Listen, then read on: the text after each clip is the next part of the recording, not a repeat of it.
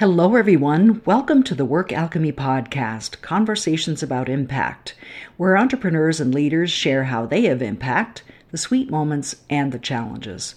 I'm your host, Ursula York. I help entrepreneurs grow successful businesses that make a difference in the world. Impact is more than mission, more than purpose, even more than your why. Impact is where your unique self and business meet the world and contribute to making it better for all of us. These stories are here to inspire and energize you so you can have your own unique impact. Today's guest on the podcast is Jeff Hicks. Jeff is the CEO of Fernleaf Interactive, a company founded on the vision that data can maximize the effectiveness of climate adaptation. In addition to being a technical lead for the U.S. Climate Resilience Toolkit, Jeff leads a growing practice specializing in quantitative and solutions oriented climate resilience assessments throughout the southeastern United States. Welcome to the podcast, Jeff. I'm delighted to have you here. Well, thank you for having me. This is a real pleasure.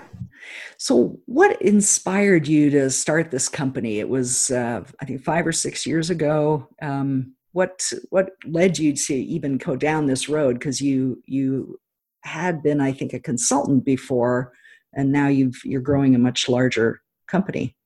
That's a great question. I, I think i mean you know to, to think about where the the journey began um, i have to, two both of my parents are really entrepreneurial. They've they've had their own uh, small businesses. My mom had a uh, a variety of things that she did. Um, including catering and a coffee shop and a gift basket shop and uh, bed and breakfast. Um, uh, and then my dad uh, ran a, a, small legal practice in a small uh, small town for years.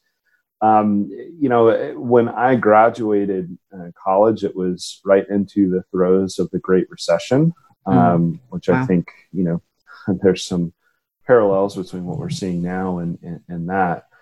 Um, and I think uh, in, in, a lot of cases, you know, graduating at that time in Asheville, I went to UNC Asheville, um, which has been notoriously a, a, bring your own job town.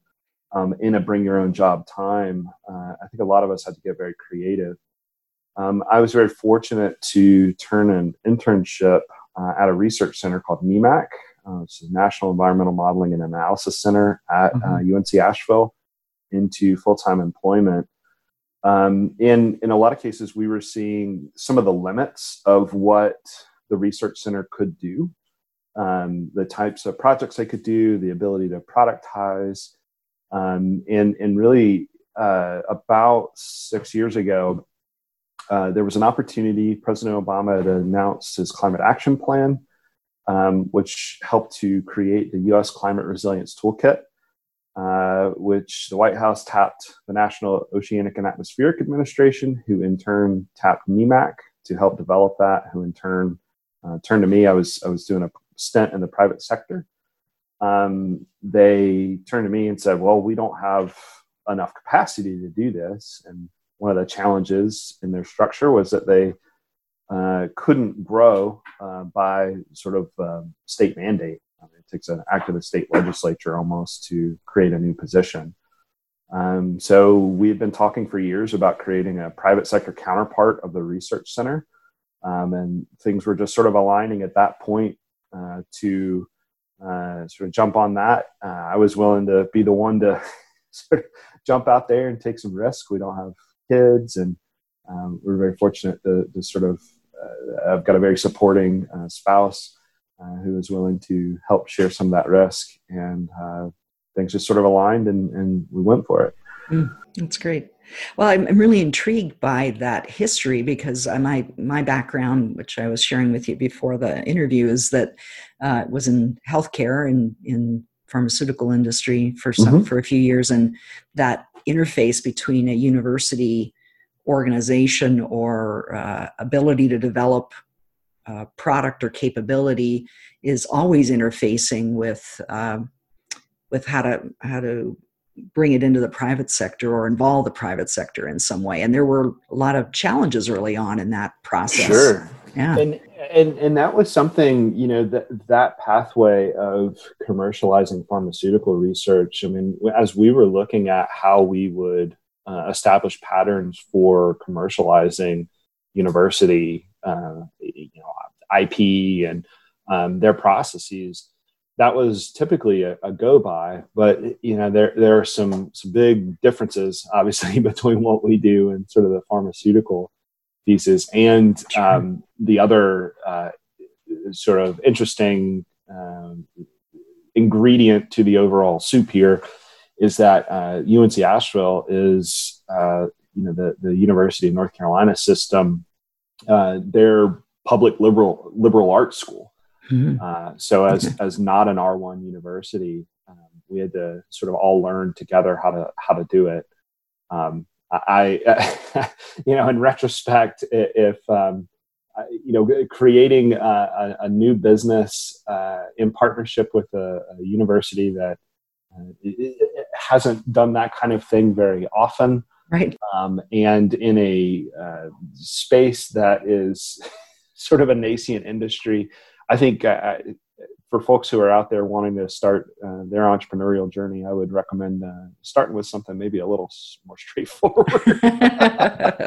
well, any partnership has its complexities, and I uh, I wonder how do you navigate those challenges in addition to that public private kind of uh, sure. I mean, there can be a friction in there in that in addition to the usual partnership issues. Of course, I mean, I, you know how how we've always started, um, and, and, something that I've always found really important, and is something that my parents, um, you know, certainly led by example for me, is that if if you take care of those around you and you create meaningful, you know, shared relationships on things and that are built on honesty and mutual benefit, um, that you know if we take care of each other that that tends to smoothen things out. Um, and and we've we've had many uh, open and conversations and we do this with a number of our partners about you know here's what success looks like for us um, and we want to really understand what success looks like for you so that we can make sure that those are well aligned. Um, and i think just having that kind of dedication to finding the mutual win um, you know, it certainly is one of those things where we probably could have grown bigger faster if we had taken a little more narrow, um, sort or at least sort of more focused approach on um, how we did things. But I think the strength of our partnership and, and building that, you know, sh- strongly over many years, um, I, I, think has really led to a lot of our success. It took a while, but because um, I mean, yeah, we we found it about six years ago, but it's really really things have, have taken off and, and really come together in the last three years. Mm-hmm. Um, uh, so and, and, so it took it took a while to kind of lay the, the groundwork for those pieces, but but right. now I think we're we have a really good network. Yeah, and that you know three years to sort of get rolling is not that unusual for a startup, but uh, you know you have to be able to to navigate that and to obviously have the funding to be able to do that. So yeah, and, and that and yeah, I mean, you touched on yeah. something there. That was uh, you know something we, um, I mean, we we've been doing this as a you know, weekend and evening uh, uh, passion project for. I mean, sort of the first three years. I mean, we we had that work with the uh, climate resilience toolkit. Uh, that was really helpful uh, early on uh, you know, and a few other projects. I, I actually was uh, also moonlighting, or I guess sort of daylighting, as uh, a technical patent analyst. mm-hmm. um, I was a re- resident video game expert at a uh, patent analysis. Uh, oh wow! Yeah, I saw. that. I, I really did, tough gig. yeah, I did some research and I saw that pop up, and I thought, oh yeah, that's not the same Jeff Hicks. So no, that is the same Jeff Hicks. Great. It was a, an odd uh, journey, but yeah. Oh well. Well, tell us uh, what you what your company actually does because for people who are not in software or even the climate world i mean uh, what i saw is the word are the words resilience decision yep. support solutions so is what does that actually mean yeah that's a great great question and this is something where you know again um, i i think my next business we're gonna you know buy paint and sell it because um, that's pretty straightforward. Uh, you can imagine, I think none of my family fully understands what I do. Um, but yeah, we, we sit in a really interesting intersection. Um, as as folks are aware, I mean, whether or not you believe that the climate is changing, the fact is is that we are ill prepared to deal with the challenges that we already see. Mm-hmm. Um, the fact is is that I, you know, I think if we ask folks, are we ready for another Katrina or another Sandy or another Matthew? I think the answer is universally probably not. Yeah. Um, and the reality is that we have yet to meet any local government or state government or, or, or, even nation who has unlimited resources to deal with the challenges that we face. And we have to recognize as well that you know the, the kind of climate related threats like hurricanes or uh, wildfire or flooding are only one piece of the overall risk portfolio that we have to deal with. And that's especially true um, currently. So, what we do is we help uh, specifically local governments, but but we're also seeing some adjacent uh, groups ask for this kind of help. Um, we're, we're, starting to do quite a bit more work with airports uh, in particular. Mm. But what we're seeing is uh, folks need help understanding what their true vulnerabilities and risks are. Um, and we take that a, a, very quantitative approach and helping folks understand uh, what's truly at risk in terms of you know maybe number of critical facilities like hospitals and um, fire departments uh, how many homes how many businesses how many people's jobs um, you know annual tax revenue and, and help them understand what the cost of inaction is. And by taking that approach and then helping people understand what kinds of things they can do about it then helps them target that action very effectively. Mm-hmm. Um, as at the center of the U.S. Climate Resilience Toolkit is a, a risk assessment process, or, or sort of a, an overall resilience building process called the Steps to Resilience. Mm-hmm. And um, you know, we we certainly worked on that, but really our our core practice is on helping local governments work through that process. And we have a software product called Acceladapt that um, helps us do those kinds of uh, risk-based decision uh, analyses in a very rapid, affordable, um, and repeatable way. Uh, one of the challenges that we ran into with, uh, we did a project with West Palm Beach, and they've been amazing to work with and have sort of agreed to be one of our kind of lighthouse case studies. But when we started working with them, they already had $2 billion worth of new development approved. And so if we were to do a traditional sort of risk assessment, by the time we handed them a report, it'd probably be out of date. So right. we developed the, the software tool that as cities continually evolve, um, so too can their risk assessments. Mm. So I, I, know I, I, typically like unload a, a, armful of bowling balls at folks. So yeah, I mean, I, am It makes me wonder if um, are you in as a company really in a position of trying to help people understand that they have a problem? Or do you generally find that your clients recognize oh yeah we have a problem we're looking for a solution? Because having the two pronged yeah. thing always makes things more challenging. Yeah well what what we have found um, almost universally is and, and a lot of the folks that we're working with are they know they have a problem.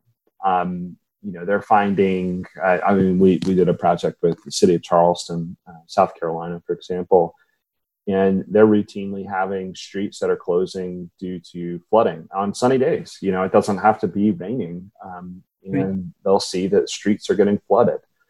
And they're spending so much time sending out uh, you know emergency responders like their fire department to block off roads um, that they're sort of saying okay well, you know what's happening and, and what can we do about it and the challenge that we see is, it, you know, as we're as as humans, we are fundamentally not great at understanding sort of probabilities or probabilistic thinking.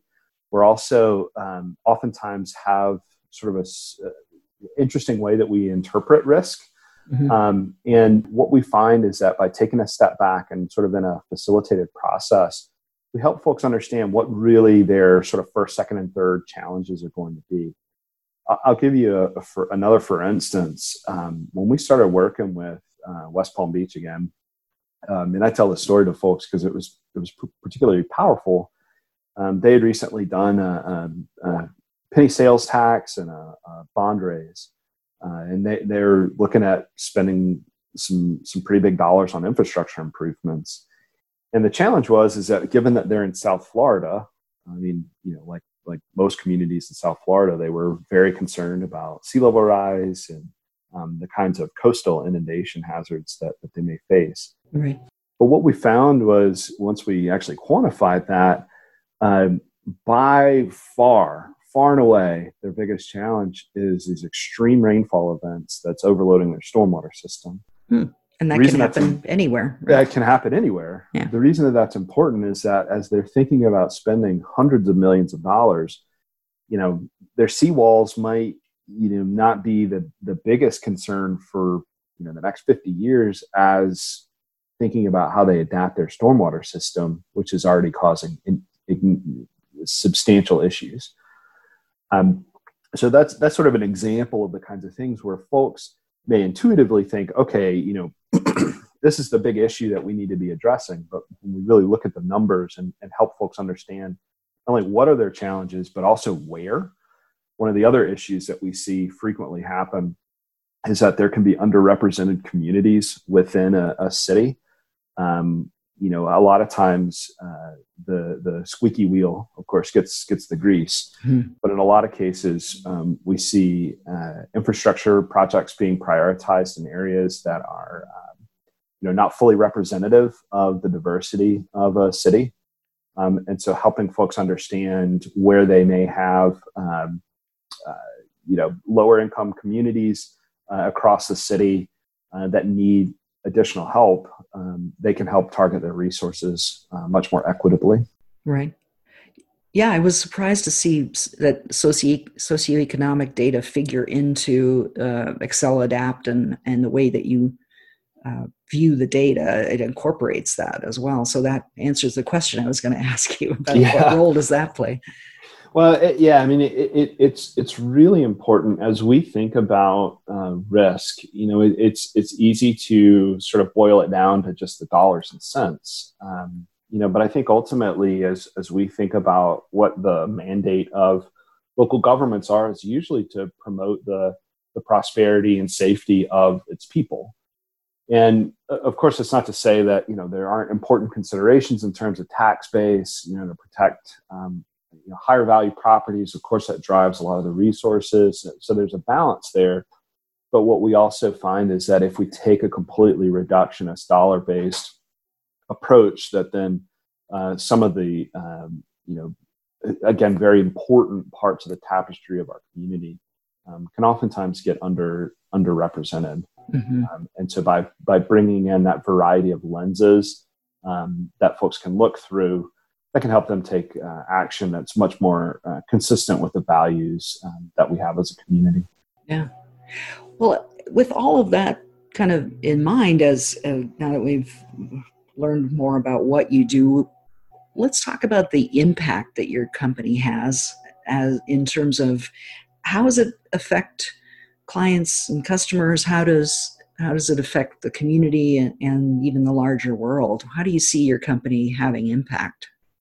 Yeah, and that's something we think about a lot because, you know, especially coming out of a university research center, and I mean, you know, we're we're a little funny. I mean, we're we're very values oriented. Um, I mean, you know, we, we, of course, I mean, sometimes you, you hear the phrase, um, and, and Mac Pearsall here in Asheville has said it many times, which is, you know, doing doing well by doing good. Mm-hmm. Um, but at the end of the day, I mean, the, the, the entire team is dedicated to the idea of protecting property and saving lives um, using the best available information. And you know, so when we when we think about those kind of impacts, um, we are routinely trying to quantify those um, in terms of reduced emergency response time um, or helping to see when we when at the end of a project we will have come up with um, you know jointly with the folks that we work with over a hundred different projects and actions and strategies that are things that that can get going right away. And we've seen that routinely where folks then start to kind of change how they do business as usual i mean we've we've worked with communities where they now are are inserting understanding resilience in, in terms of the consequences um, of their actions and what kinds of impacts the, the changing uh, conditions may have on their specific projects. We're starting to see that where you know folks are putting in requirements in their capital improvements workflow to say, you know, okay, we we want to uh, consider the stormwater project, but will this have the maximum benefit for as many people in our city as possible? Mm. And and that kind of thing, it sounds sort of obvious, right? Like that's how we need to be thinking about things, but but in a lot of cases, there are that isn't how it's being done, right? Um, and and so we're starting to see that now, and and you know, as we talked about sort of our our overall arc of things I mean, we're, we're seeing incredible ways that, that folks are starting to connect within local government that can typically be very siloed. We're seeing a lot more motion um, in terms of, of folks working together and, and understanding that, that different departments have, have unique pieces of the puzzle that they need to bring to bear. But we're, we're also just now starting to see projects getting implemented um, that have been uh, you know recommendations out of out of you know our overall workflow. Um, and and it will be interesting to see. I mean the, the challenge that we run into especially when we think about resilience is the idea is that you know we want to put things in place before an event happens so that we can bounce back faster. Right. The challenge there is that to fully understand the impact that some of these projects may take um, would require them to experience that kind of event again. And mm. that's certainly something that we very much hope you know, never happens to uh, the folks that we've worked with. But right. oftentimes, you know, I think that's an inevitability. Yeah. Well, uh, your company started serving regional customers primarily, although you got involved in the U.S. Climate Resilience Toolkit early on. But um, having a sustainable company likely is going to require expanding into other markets nationally. And uh, correct me if I'm wrong there, because I, I, that was my understanding is that you're more in the southeast. But wonder how you have navigated or are planning to navigate that expansion, because it's not always easy to go out of your region. It's a great place to start, but how do you move beyond that? Absolutely. So. Um, as we talked about earlier, in terms of the you know sort of the the partnership and and the successes of of finding those those win wins.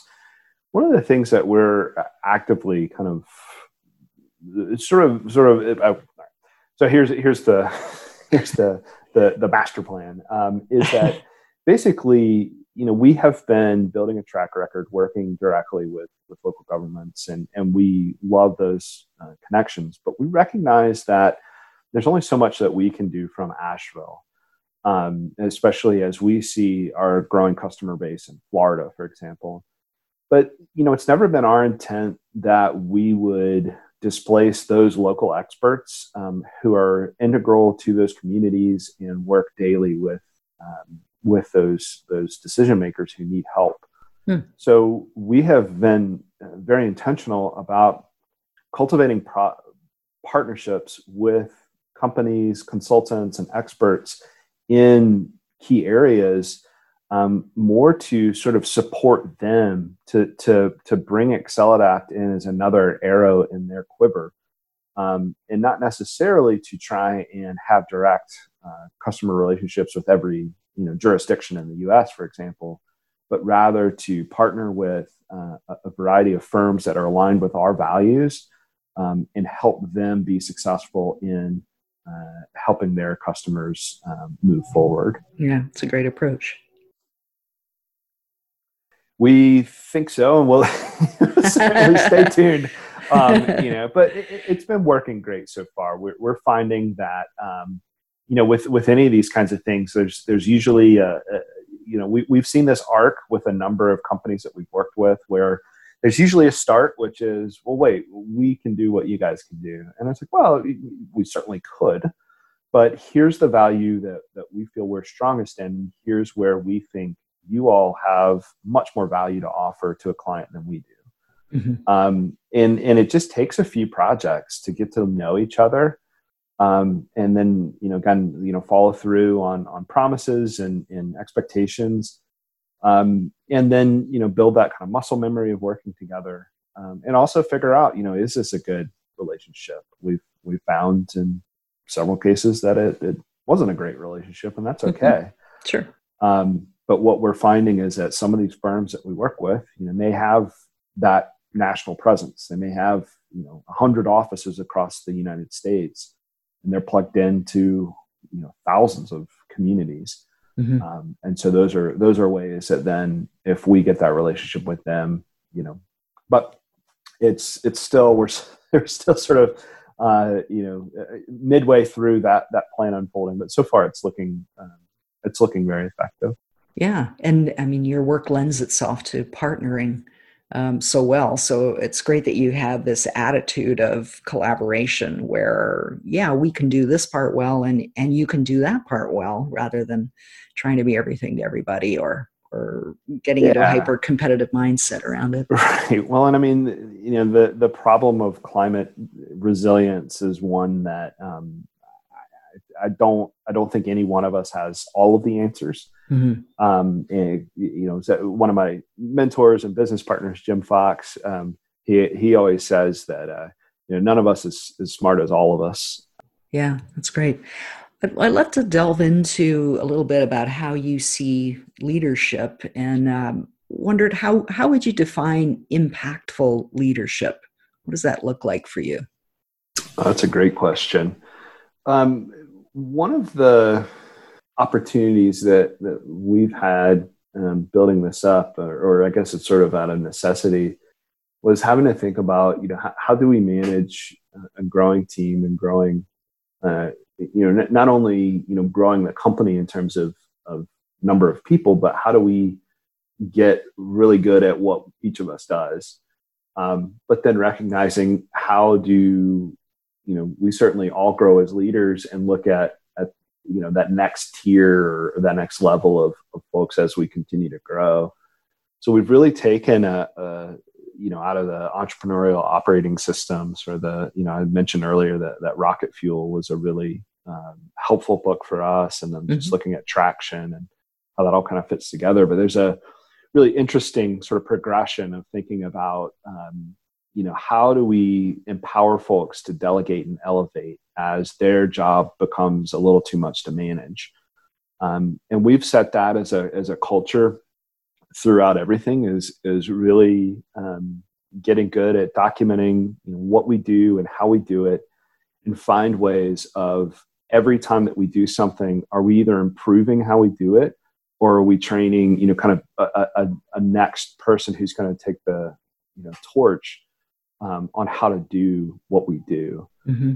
and so as as we sort of think about you know we, we kind of have that as as our as our operation but then um, I think as well the the idea that um, each of us thinking about what our distilled value is like wh- what is it that I can bring to the table that I think is is the highest value to bring to the table, and, and encouraging folks to recognize that each one of us has something, yeah, um, to to bring to the table, and and a lot of that comes you know, down to just trying to set set a culture where it's it's look we we all really much care about each other. And I mean so in some of these cases it, I have some some uh, peer mentors who are sort of like you know all this hippie stuff that you guys do.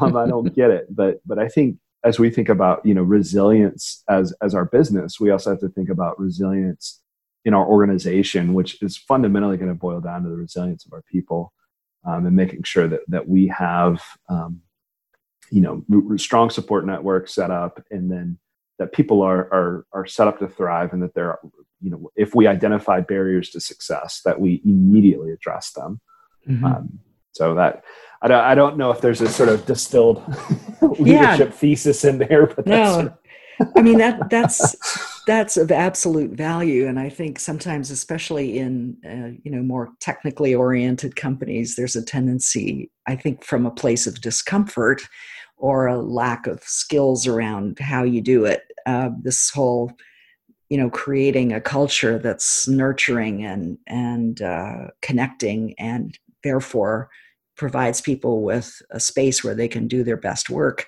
It can sometimes get pushed away because the leaders don't know what to do or they just feel uncomfortable with the whole thing. So um, I, I, think it's great that your uh, approach is very relational, and that, of course, helps in creating that kind of culture. So, how would you describe the culture at Fernleaf? You talked about delegate and elevate. That's more of a management style, but right? Yeah, sure.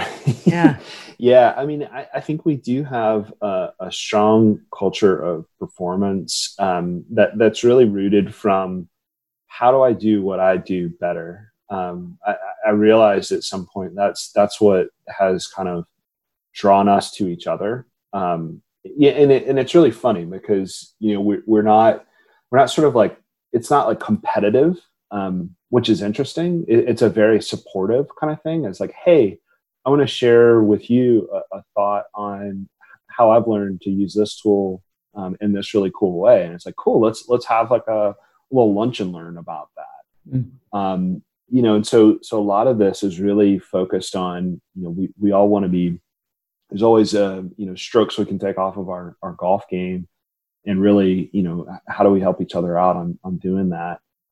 Um, we're also sort of a, a work hard, play hard kind of group. Um, right.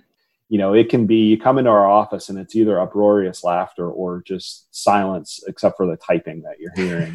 um, you know, we all we all kind of get really focused on things, but you know, at the same time, we also recognize that in a lot of cases, our work kind of comes in in you know there can be really intense times where we work really hard but we also recognize like look we have to take time off to you know, take care of our families and ourselves um, in between uh, those kind of uh, crazy times. So you know and there's a lot of aspects that um, you know i think as as we kind of take a step back I, I mean at the end of the day i mean what what we're trying to do is if folks can every day go home and say, you know what, I rocked it today, then then we know they've gotten in the exact right seat on the bus, right? Mm-hmm. Um, mm-hmm. and we find those people who are we want to, you know, that, that are right to be on the bus um, at the right time too. I mean, we've, you know, I've, I've had unsuccessful starts where it was just a little too early. Where you know, start working with somebody who's incredible, but it's like, you know, I just don't, I don't have that seat ready for you yet. Um, and that's been a really painful set of lessons learned. But I think as as we kind of cultivate and, and help folks get comfortable with the idea that um, no, I mean, you know, we want to know. I mean, there's there's a, a level of radical candor as well that hmm. you know if somebody sees something, I, I, tell people all the time, please do not cheer me off of a cliff. Um, you know, like if you see me analogy. doing something stupid, like just let me know yeah. And at the same time, like we're going to let each other know that because we do care about each other and we want each other to succeed. Um, so I, again, I don't know if that's a distilled yeah. thesis on uh, culture either. well, and it's always an ongoing conversation, and we're we're just hearing about elements of what you're doing, which is really valuable for other people to hear, and and it's part of your story as your company. That's great. So. I hope so, and and folks are always welcome to. we can have a virtual coffee date, and I will enumerate all of the mistakes that I made on the way, and happy to, as I benefited heavily from, uh, you know, mentors such as yourself who, who really helped me put some better guardrails up. yeah, well, it's I think that's valuable for everybody to kind of look at uh, both having mentors and kind of consciously cultivating an approach, whether it's leadership or culture, being able to look at what you could do and making choices about it rather than letting it happen, mm, which can often yeah. happen when you get into the operational day to day. And I, I, think in, eh, I mean, we can't leave this conversation with, without talking about great times of great change. And that's where those things can being taking a conscious approach can really play a big role but how are you navigating with all the changes associated with the coronavirus pandemic and uh, yeah. the changes that are go along with that. Yeah, absolutely. I mean, we we are in a very fortunate position. I mean, I, I think on on the front side of our business, it can be completely maddening the sales cycle. Um, it, it can oftentimes be a year or more from initial contact to getting a first you know payment. Mm-hmm. Um, now the advantage though is that typically when we do have a project, um, it, it, can be for a year or more. Um, and so in many ways, the die for 2020 was cast in 2019 for us. Um, and so we're, we're very fortunate that um, you know a, a, lot of our, our projects are, are continuing um, I mean, there are some delays that we are seeing in terms of new projects starting. Mm-hmm. Um, you know, we're having to learn of ways of working with our clients and partners uh, virtually that we might have done otherwise in, in person. Um, you know, we're, we're trying to build, maintain that culture and, and our, our personal connections with the team virtually. Um, just before we hopped on, I had a, we had a virtual coffee meeting with the whole team and, um, you know, the folks could just sort of share uh, humorous things that are happening in our new reality. Um, you know, I mean, just my my heart really goes out to folks who are, um, you know, we, we recognize how how blessed we are with our current situation, um, and and we are not taking that for granted at all. Um, and that, you know, I think as we think about the resilience of our own organization, um, we're taking in some of these cases where things are getting delayed and there's a little bit of slowdown we're taking that as an opportunity to invest back in ourselves. Mm-hmm. um, you know in terms of our own team's professional development or improving our processes. So we know that i mean I, I, tell people we're unfortunately in a growth industry in terms of sort of helping folks deal with the changing climate. Um, i know that the needs are going to continue just as the needs are going to continue with with folks in other other businesses. Um, I just I really hope that that um, as many people as possible can come out of this as successfully as possible, um, and, and we just recognize how fortunate we are um, to to have comparatively limited effects um, at this point. Mm. Well, my my last question before we go to the rapid round is: Do yeah. you see a do you see a role for Fernleaf in this pandemic in the in the issues that we're facing i know you had done a zika zone usa mapping zika virus so do you see a, a way for fernleaf to contribute in in this situation yeah we've been thinking about that um, you know even though our focus has really been more climate system kinds of mm-hmm. pieces mm-hmm. and and it's you know hard to know if if there are climate system parts as we are thinking about how do we are there parts of our tooling that that could be used to help? And um, for example, one of our uh, projects, they they don't the the local government doesn't even really know kind of where where their small businesses are that right. might be affected. Hmm. Um, and so we're helping them. We have some great data on that um, that we can help them understand. I think the other thing that we're really thinking about is, you know, even though we we may not have some some kind of direct help that we have right now uh, for the C19. The the challenge is, is that you know all indications are that, that or at least the last I read is that right about when we're going to be coming out of this, we're going to be going straight into hurricane season.